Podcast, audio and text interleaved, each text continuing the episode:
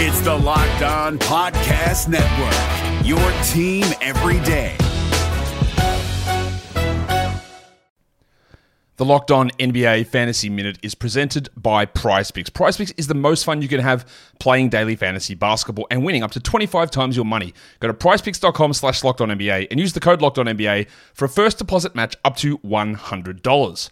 We are very much in the thick of the fantasy basketball playoffs. You might be starting it this week, you might be already in it, it might be a week away. And at this point of the year, with only five weeks left in the entire regular season, playing the schedule is the most important thing. So this week, the Minnesota Timberwolves and the Los Angeles Lakers play two games only. So any fringe players you have from those teams, even guys, yes, like Kyle Anderson replacing Karl Anthony Towns, that's not worth it with two games on. You need to be stacking extra games and you need to be looking at the teams with four games. You need to be looking at teams with games early in the week and then switching them out for teams with more games later in the week.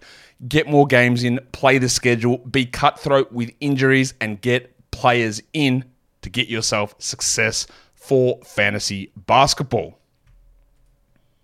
Jackson Gatlin here, host of the Monday edition Locked On NBA podcast. Every Monday, I cover the three biggest stories in the NBA with the local experts from Locked On. It's an awesome recap of the weekend of the NBA and a look at what's ahead. Mark your calendars on Monday to join me for Locked On NBA podcast, available on YouTube and wherever you get your podcasts. Welcome to a Thursday edition of Locked On Heat. On today's show, David tells you why he has a bone to pick with the NBA's annual GM survey.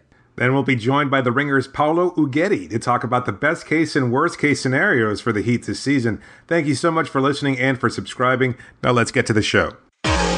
You are Locked On Heat, your daily Miami Heat podcast, part of the Locked On Podcast Network. Your team every day. All right, let's do this. Welcome to Locked On Heat, your daily Miami Heat podcast, part of the Locked On Podcast Network, where we break down every news item, rumor, game, and more. My name is Wes Goldberg. I'm a credentialed writer covering the Heat and the NBA for Fansided. You can find me on Twitter at WC Goldberg.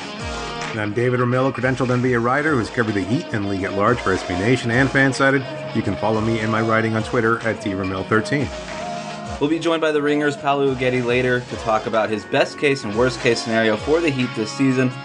But I want to start with the general manager survey that was recently published by the NBA this week. And David, you teased that you had an issue with it at the end of yesterday's podcast, and specifically about where they consider Erik Spoelstra among the league's best coaches. So I'm going to let you take the floor because I know you wanted to talk about it at the end of yesterday's podcast. Let's go. What what was your problem with the survey? I think it's just ridiculous, to be completely honest with you. Uh, as far as the best coach in the NBA, Erik Spoelstra isn't even considered among the top 10. Uh, Terry Stotts, Rick Carlisle, Quin Snyder. I mean, Quin Snyder's a good coach, and I know that's kind of subjective, obviously, but uh, Erik Spoelstra didn't get a single vote among the 30 uh, NBA GMs, and that was pretty surprising. Um, Gregg Popovich, long considered the best coach in the NBA. In fact, last year he won the, the, the nomination by 82% of all the votes. This year he was second with 30%.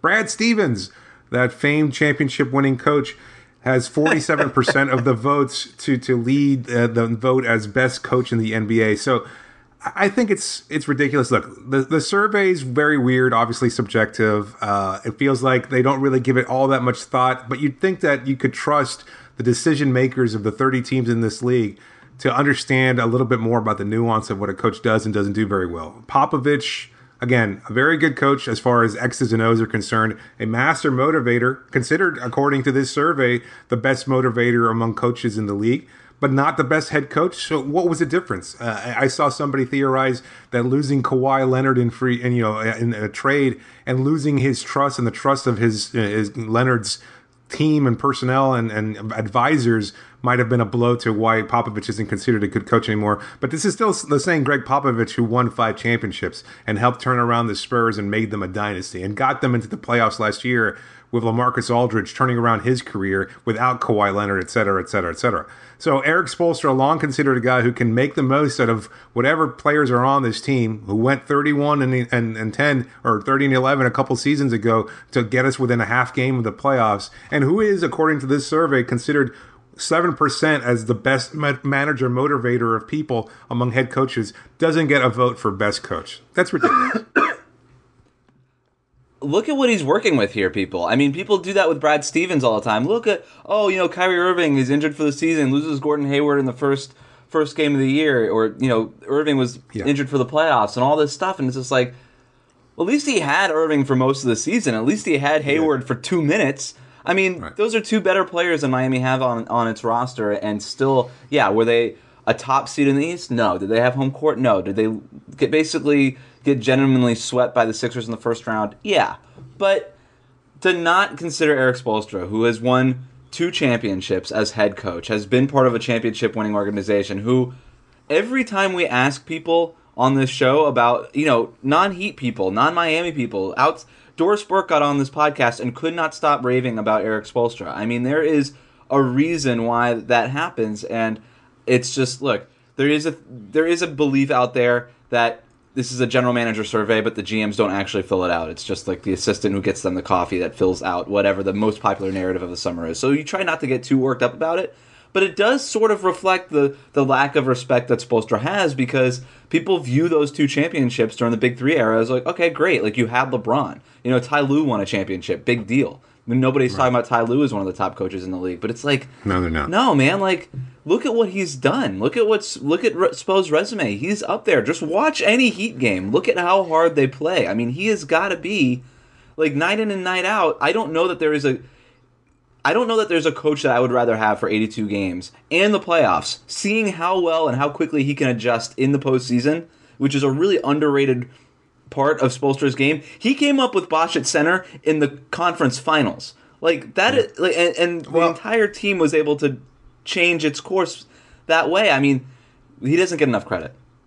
to your point, he he got votes for best manager slash motivator of people. He got votes for best in game adjustments. He got votes for running the best defensive schemes, not the best offensive schemes, mind you. None of that was good enough to get best coach. So what else does a coach do if not motivate people, run a good defense, and, and make in-game adjustments? What else is the coach supposed to do? What else defines a coach that warrants whether or not he should get votes for, for best overall coach? It's it's somewhat ridiculous and it feels like voting on superlatives for your high school yearbook or something like that. Uh, it, it's it's a little odd. I think it speaks to a larger you know way of how Spoelstra and the Heat organization are viewed, and I think he started hinting at this.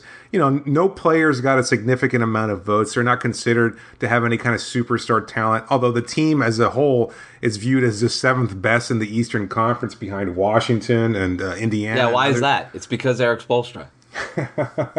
Yeah, exactly. Jay Rich is voted as a player likely, or he got votes anyway, as a player likely to break out, even though you could vote that he had a breakout season last year. Uh, James Johnson got votes for toughest player, matching Draymond Green in, in Golden State. Love So that. that was interesting to see. Uh, Derrick Jones Jr. got some votes as one of the most athletic players in the league. Can I can I just All right, look. Brad Stevens, I get it. Awesome coach, does a great job. The Celtics have won more games every single season since he's taken uh, over as head coach. I get it. All right, Sure. he's awesome. These out of timeout plays are beautiful. He single-handedly probably won uh, the, the the semifinal round last year because of his out of timeout plays. I get it. But can we stop calling him the next Gregg Popovich? Can we stop anointing him as the next coach? Like, I, I hate the rings culture of the NBA, but there is at least something to the point that, hey, until you actually win a championship, we can't really have this conversation. Just just like we can't really have the conversation of like Charles Barkley or Patrick Ewing being one of the being the the best big man ever because they didn't win a ring. And Right.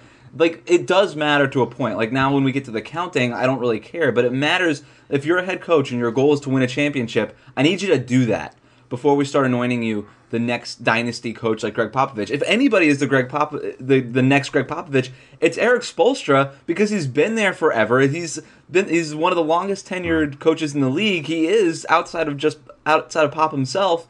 Like there is more similarities between Popovich and and Spoelstra than there is Popovich and Stevens. And look, maybe this is just the Heat fan right here, sort of side eyeing, like, hey, why is everybody looking at that the the younger pretty girl, Brad Stevens, and not looking at, at looking at our hot stuff and Erik Spoelstra? But it's just like, damn, people, this is a good coach, and we need to give him some respect. And let's stop with the love affair with Brad Stevens. Let him do something first. Let him just do something first. Yeah, I, mean, I, I'm with you 100%. I think uh, it's just another indicator that heat culture, whatever that might be, has this kind of looming presence that helps define everything. Nobody stands out because it's all just you know everybody's just Yeah. a cog in a great heat culture machine. Uh, and I think that, that look, that's not to knock Stevens, who I think is a fine coach. Exactly. You know, from everything we've heard, he works tirelessly, but so does Spoelstra. Uh, I think the transition maybe from college into the pros was what kind of stood out a little bit in the fact that he's gotten a lot of wins and more wins every season, as you pointed out. But look, let's also look at that roster. He's got a number one overall pick in Kyrie Irving. He's got a number three pick in Jaylen Brown. He's got lottery picks in Hayward and Terry Rozier and others. Yeah, I mean, great roster. it- he's Super it's a very roster. talented, loaded roster, and he's gotten a lot of it, and I think that's fine. And, you know, most Danny, of this Danny Ainge, me. Danny Ainge has mo- uh, as much to do with Boston's success as Brad Stevens does, and they've both done awesome jobs. And I don't, I don't take anything away from Brad Stevens. He's a top three coach. So is Pop, and so is Spoelstra. I think those are your top three coaches in the NBA, and I don't really think it's close. I think it's those three, and then it's everybody else. And Quin Snyder is getting there, but. I just I, I want Spo to get some of that same love that Brad Stevens is getting. I don't mean that as a knock on Stevens, but Spo's done more stuff than Stevens, and I just I want him to get the love. All right, look, the Ringers Paolo Uggetti will join us next to talk about why the Heat need to go all in to land Jimmy Butler. But first, Locked on NFL is becoming a favorite daily NFL podcast on Mondays. It's a local experts on the biggest stories from the weekend. On Tuesdays, former NFL and Miami Dolphins quarterback Sage Rosenfels joins host Matt Williamson, who will have some of the brightest voices in football on throughout the week. Great podcast available on iTunes, Google Podcasts, Spotify, or wherever you get your podcasts. The NBA playoffs are right around the corner, and Locked On NBA is here daily to keep you caught up with all the late season drama. Every Monday, Jackson Gatlin rounds up the three biggest stories around the league, helping to break down the NBA playoffs. Mark your calendars to listen to Locked On NBA every Monday to be up to date. Locked On NBA, available on YouTube and wherever you get podcasts. Part of the Locked On Podcast Network, your team every day. We're joined now by Paolo Uggetti, who does terrific work for The Ringer. If you haven't read his pieces on NBA skills trainers and uh, Boban that came out last month, go ahead and check those out. Really good stuff. Uh, and Paolo, you recently wrote about the Heat's best case scenario and their worst case scenario. And in the best case scenario, you basically said trade for Jimmy Butler. That's the best case. You might be surprised by this, but some Heat fans don't agree with you. Some don't want to trade for Butler. Some don't view it as as a worthwhile expense, if, especially if to part with maybe a young piece, even if it's a, a, a Justice Winslow. We're not even talking about Bam or Josh Richardson or anything like that. Can you please explain to them why the Heat should go all in for Butler here? you know, it's one of those things where like it's very much insulated in terms of if you're if you're a fan of a team, you become attached inevitably to those guys, to those young guys. So I, I understand, you know, that viewpoint, and you know when you think about it in the in the longer sense of down the line in the future, you're thinking, okay, these young guys can become something, but it's still a it's still a thing of like, what if they don't become that? With Jimmy, you know what you're getting. So I- just to start, like that, that's I think that's a starting point for me, where it's you know you're getting a top probably 15 player in the league, you know, depending on your opinion of of Jimmy, but you're getting a, a player who's already a star, and yeah, you can make the argument right back, like, what if he only stays a year? Well, I mean, I think from what we've seen of the Heat the last, you know, since since the start of the LeBron era, if you will, um, is that you know they traffic in in in, in, in superstars, they traffic in, in being in competition all the time, and you know, I don't think Pat Riley is going to want to tank at any point, you know, and he hasn't, and he's still trying to stay relevant. And this is like what they've been waiting for, I think, which is just a disgruntled superstar on another team that they can go and get. They can go and and and and use their assets that they do have, the few that they do have, and go all in for for for a guy that will make your team not only relevant but good in the short term, which is kind of what I think they're looking for. Because it's it's one of those things where like you don't really have on the team, you also don't really have a Ben Simmons and Jayson Tatum. So there's no one mm-hmm. guy you can say that guy that guy could lead a team. So if if that's the case, then I don't see the problem parting, you know, with one of those guys or or multiple even. Well, I- think one of the arguments against trading for Butler early on was that we thought Josh Richardson had to have been included, and of course we've seen several reports since then indicating that the Heat refused to play, you know, to part with J. Rich, and that's fine. Uh, you know, I think that's another question then is how much are you willing to give up? Would you trade all of that young core of Bam Adebayo, Richardson, and Winslow for Jimmy Butler? Um, would you trade one of them? And and you could also make from a statistical standpoint the case that maybe Jay Rich will eventually reach the same levels that Butler is at currently. Whether or not the Heat can afford to wait that long, that's another question. Mm-hmm. But then there's also the point that you know acquiring Butler opens the door for uh, attracting other free agents in the future. Maybe a Kevin Durant, who they played on USA Basketball. Of course, Kyrie Irving. We've heard things about that as well, although it seems like Irving's, you know, at least prone or likely to stay in Boston. Do you give a lot of weight to that possibility that Butler's addition could pave the way for them to add future superstars as well? I think one thing we've learned, I think, in the past, maybe more so than ever in the past two seasons, three seasons, I feel, is that this stuff is so unpredictable, but not only is it unpredictable, like there will be things that change, you know, and like even with Kyrie, so he had the comments the other day, like, oh, I want to be in Boston or why not? like I want to stay here. Even with that, like you never really know what could happen over the course of the next year. So it's it, getting Jimmy is, I think, a foot in the door. You know what I'm saying? A foot in the door of, of the superstar world where the Heat don't really have anybody like that right now. So getting Butler to join gives you that, I think, you know, one step up the ladder that you didn't have, if you will. And, and so I do kind of buy that, you know, I, I don't really know who that other star or other, um, you know, other player would be right now because, you know, next, next year's class is quote unquote loaded, but a lot of the guys, you know, project to stay on their teams. Like, you know, we said Kyrie, right? And, and Klay Thompson and all that. Um, and, you know, reiterating, you never know what could happen, but, it, but yeah, I mean, it's it's it's um it's very much a chain reaction to to how these things work, and we know we we all know we all keep up with NBA Twitter. We all see the relationships these players have with one another, and th- they have value, you know. And, and what, whether that could transpire into an actual move by a player to come to go to Miami, that's obviously something we can't predict. But but, but at least you have that, like I said, that foot in the door. And that, that Team USA connection can't be understated. I mean, that's really where Wade and LeBron and Chris Bosh got to know each other was from that, those, those Team USA experiences, going overseas, hanging out on planes.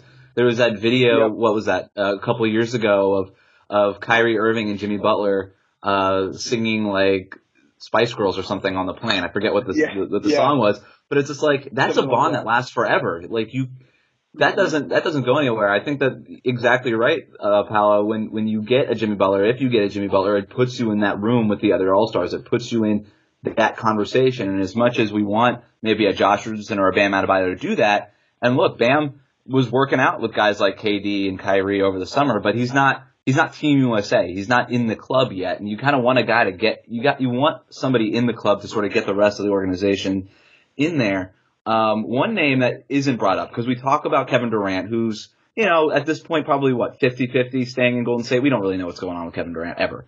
Uh, Kyrie Irving, who knows what happens with Boston? Um, but it would seem like crazy to leave that organization. Um, and then we're looking at guys like Kawhi Leonard. We don't really know what the situation with Toronto is. Um, he could be an option there. But then you have that next rung. It's a Kemba Walker, Khris Middleton, who are like really good players, but they're just like they're also that Jimmy Butler level where it's like, yeah, they're they're you know maybe even lower, top thirty kind of guys. That doesn't necessarily get you better than Philadelphia. It doesn't get you better than Boston, especially if they keep Kyrie. One name that we don't talk about, DeMarcus Cousins, also on that Team USA. He's on a one year deal with Golden State. If he rehabs fully and he's got that playoff experience and possibly championship experience, I'm just saying, if Miami moves Whiteside to get Butler, there might be a, an option at center. We we we saw Boogie and Anthony Davis play together in New Orleans. Maybe the the future Miami. I don't know. Is it crazy? Jimmy Butler, Bam Adebayo, Boogie Cousins all playing together. I'm just saying. Is that crazy? No, that was, I mean, that, that's the thing, right? Like, what is crazy in this NBA world, right? But like, yeah, I mean, that's and that and that's kind of what I was saying. You know, you never know who's going to become available. Yeah, Boogie does not seem like necessarily long for the Warriors. So I, yeah, I mean, obviously the Achilles injury is a, is a worry, but we'll see how he comes back from that. But uh, you know, yeah, like what what if what if DeMarcus Cousins wants to play in Miami and wants to play with Jimmy Butler, and or or what if he's Pat Riley, you know, and and the Heat do a good job of selling him on the organization and all that. And you know, obviously, I think I mean I'm one of the fascinating pieces here is like Whiteside to me because eh, what what do you do with him, right? If the Wolves don't want him in the trade or whatnot, and that that's a whole nother conversation, obviously. But you know, yeah, like that, that's the thing. Jimmy Butler, opens up a lot of possibilities. And I think this is a once in a few years chance, if you will, that that mm-hmm. you know, go. We were already going into the season with the roster set. This this came practically out of nowhere, and really, Miami is a team best constituted to to not only make the move, but also just to to, to be able to bet on that, to take the risk, if you will, you know, because you know, like a team like Boston isn't going to go, you know, give up some of its ass of its future assets for for Jimmy, even though he would probably make them better in the short term, right? But you know, it's the thing, and I think I wrote about this in the piece. Is like it's the balance between trying to win now and trying to build for the future.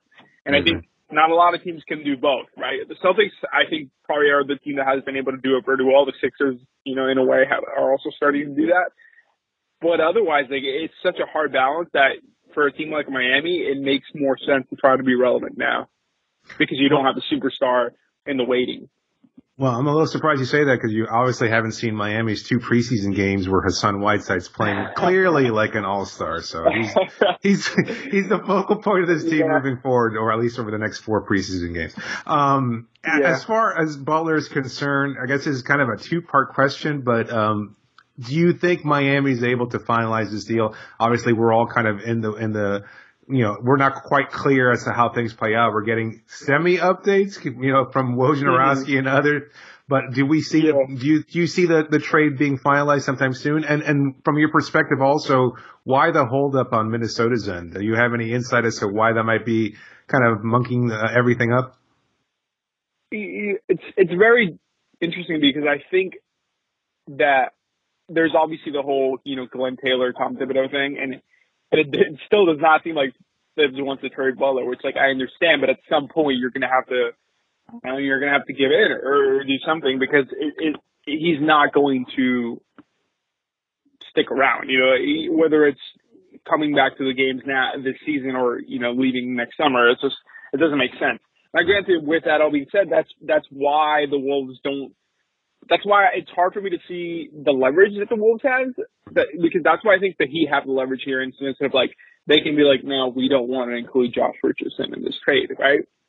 And you know maybe that creates just like a standoff, which is seems like that's what's happening right now. It's just you know one side is saying this is what we want to give you, and the other side is saying we want this, and then within the other side, there's dissent between the owner and the coach about whether to even trade Butler. You know, because it seems it still seems like that's the thing. So I, I, yeah, I don't know. I think with the Wolves, obviously, it's one of those things where like we, you know, we gave up Zach LaVine, a pick, and Kris Dunn for Jimmy Butler. We want at least some of that return, right? I don't know what exactly that looks like. You know, being saddled with Whiteside's contract right after they get rid of uh, Gorgui Dieng's contract, which is something they want to do seems like kind of working backwards almost. But I, I think it's gonna. I think it has to happen within the next, I would say, probably like week.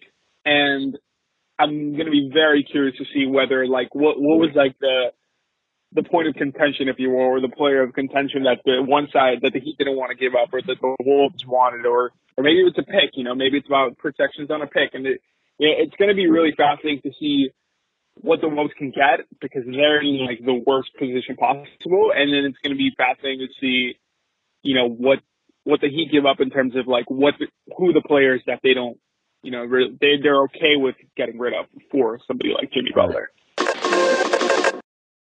The NBA playoffs are right around the corner, and Locked On NBA is here daily to keep you caught up with all the late season drama. Every Monday, Jackson Gatlin rounds up the three biggest stories around the league, helping to break down the NBA playoffs. Mark your calendars to listen to Locked On NBA every Monday to be up to date. Locked On NBA, available on YouTube and wherever you get podcasts. Part of the Locked On Podcast Network, your team every day. It'll really say a lot about sort of where this where this team is. Um, I want to read something you wrote because um, you know, we're talking a lot about Jimmy Butler, and that is obviously the best case scenario here, but there's a worst case scenario, and, and you wrote, I'm going to read it here. Miami's worst case scenario has arguably already happened. All you have to do is take a look at their payroll, end quote. Um, look, you're preaching to the choir, Paolo. I mean, we've, we've known this since, 2016 when since they re-upped everybody, but uh, it, it it does it sounds a little doom and gloom at first read, but really if you think about it, if the worst case scenario has already happened, they only have they can only go up from here, right? Exactly, and that and that and that goes back to your first question, which is, which is how do you sell, you know, the fan base, the franchise on getting rid of players they might have grown, you know, fond of. You do it by telling them that the state they're in them right now is not going to push them forward, you know, unless you know, and I love Bam. I, I think he's going to be. A, I think he, he was completely underrated last season. You know, with so many good rookies um, mm-hmm. that the class had. I, I I loved watching him play, and he was so explosive and fun. And and but but at the at the end of the day, the the payroll sets back your your outlook going forward, even if you do have a fun young player, because we know how this league works. We know you need three really good players, right? At least. So when you think about it that way, and you think about the fact that you already have your worst case scenario, given given how much you're paying some of these guys, there's no reason not to, you know, take a shot somewhere else. And and thank goodness for the Heat, for the Heat's sake, that that shot has come, you know, out of nowhere really, and and and is basically set up on a silver platter for them. So you look at the Heat roster, and they're filled with you know somewhat dour personalities. Nobody really stands out, and nobody comes across as being an overly fun guy. But you had a great piece about your ride along with Boban. I was wondering if you look at this Heat roster, if there's one player that you felt you could go ahead and spend the time with, spend the day with, who would that be? It's a good question. Uh, I I really am fascinated by Justice Winslow just because I really liked him as a draft draft prospect. I I've seen him in some interactions. You know, I I think he's done a few um, things with like Dan Le Batard show and, and and things like that. And so he seems like a more of like a chill guy, but he I think I feel like he'd be fun mm-hmm. to hang out with. Obviously, Whiteside, if you follow his Snapchat stories, like it's it's it's a riot. It's a riot. He's hang, um, he was hanging out with so, DJ Khaled this week. I mean, a ride along with Whiteside could I mean, result in a Whiteside with Khaled. Yeah. There, there you go. So if that's more your thing, I feel like that would be a good option. uh, you know, I really want to learn more about Bam this season. Like, I, I don't know, you know, just just getting to know if, if he sticks around, which it seems like he should, regardless of whether the trade happens or not. Um, yeah, he seems like an interesting guy and, and, and somebody that, you know, I think it's, I think in the NBA these days, we're such a, we traffic so much on highlights, and he's going to have a lot of them. So I think that's going to, you know, draw eyes and then draw people to whatever his story is too. The correct answer was Udonis Haslem, by the way, because he would have taken you around oh, town, uh, you know, and, yeah. and you, you, would have had a great time with UT. sounds it sounds like you need a minivan. yeah. Um, yeah. Uh, last question, uh, Paolo. Look, Major League Baseball. Not sure how much you follow MLB. I I don't. I actually tried to watch these wild card games um, this this week. Couldn't do it, but I understand how people are really thrilled with the idea of sort of an elimination game, right? We we kind of had that mm-hmm. with the Nuggets and the and the Timberwolves at the end of la- of the last regular season. What, what's your thoughts on maybe the NBA do adopting something similar, sort of manufacturing what we had last year? Um, as just an elimination game to get the eighth seed in both conferences. What, what, would that be a, a cool idea? What do you think?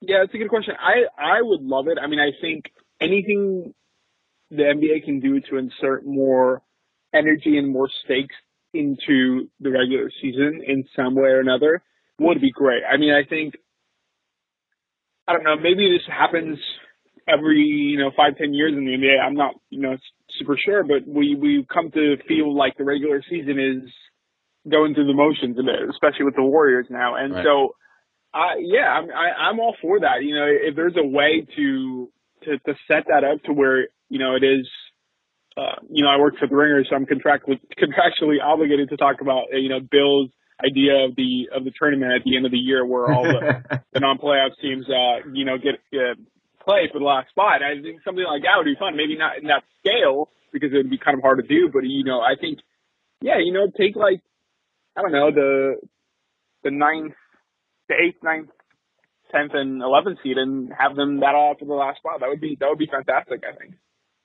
be great in the Western Conference too. I mean, the Eastern Conference would just be more yeah. of like watching the, the, the Hornets play the Pistons, which would not be that fun. But uh, Western Conference would be a lot of fun. All right, pal. Anything that you want to plug before we let you go? Uh, you know, I have a Lakers piece coming out next week on one particular player that I um I'm I'm personally fascinated by on this Lakers team. You know, it's going to be a lot of Lakers stuff this season, given that I'm both here and you know the Lakers have LeBron. So you know just that, and then and then the season starts. So I'm ready. I'm ready to go. Cool, awesome. Thank you, Paolo. You can read him at the Ringer. Thanks for jumping on. Um, we look forward to reading your stuff all season long. Thanks for having me, guys. That's all we have for today. Thank you for listening. Thanks to Paolo Uggetti for jumping on the show. As always, you can reach us by sending an email to lockedonheat at gmail.com or on Twitter by using the hashtag AskLOHeat. And of course, make sure to hit subscribe on iTunes, Spotify, Google Podcasts, or whatever you use to listen. Music is courtesy of Mojave Wilde. We'll catch you next time.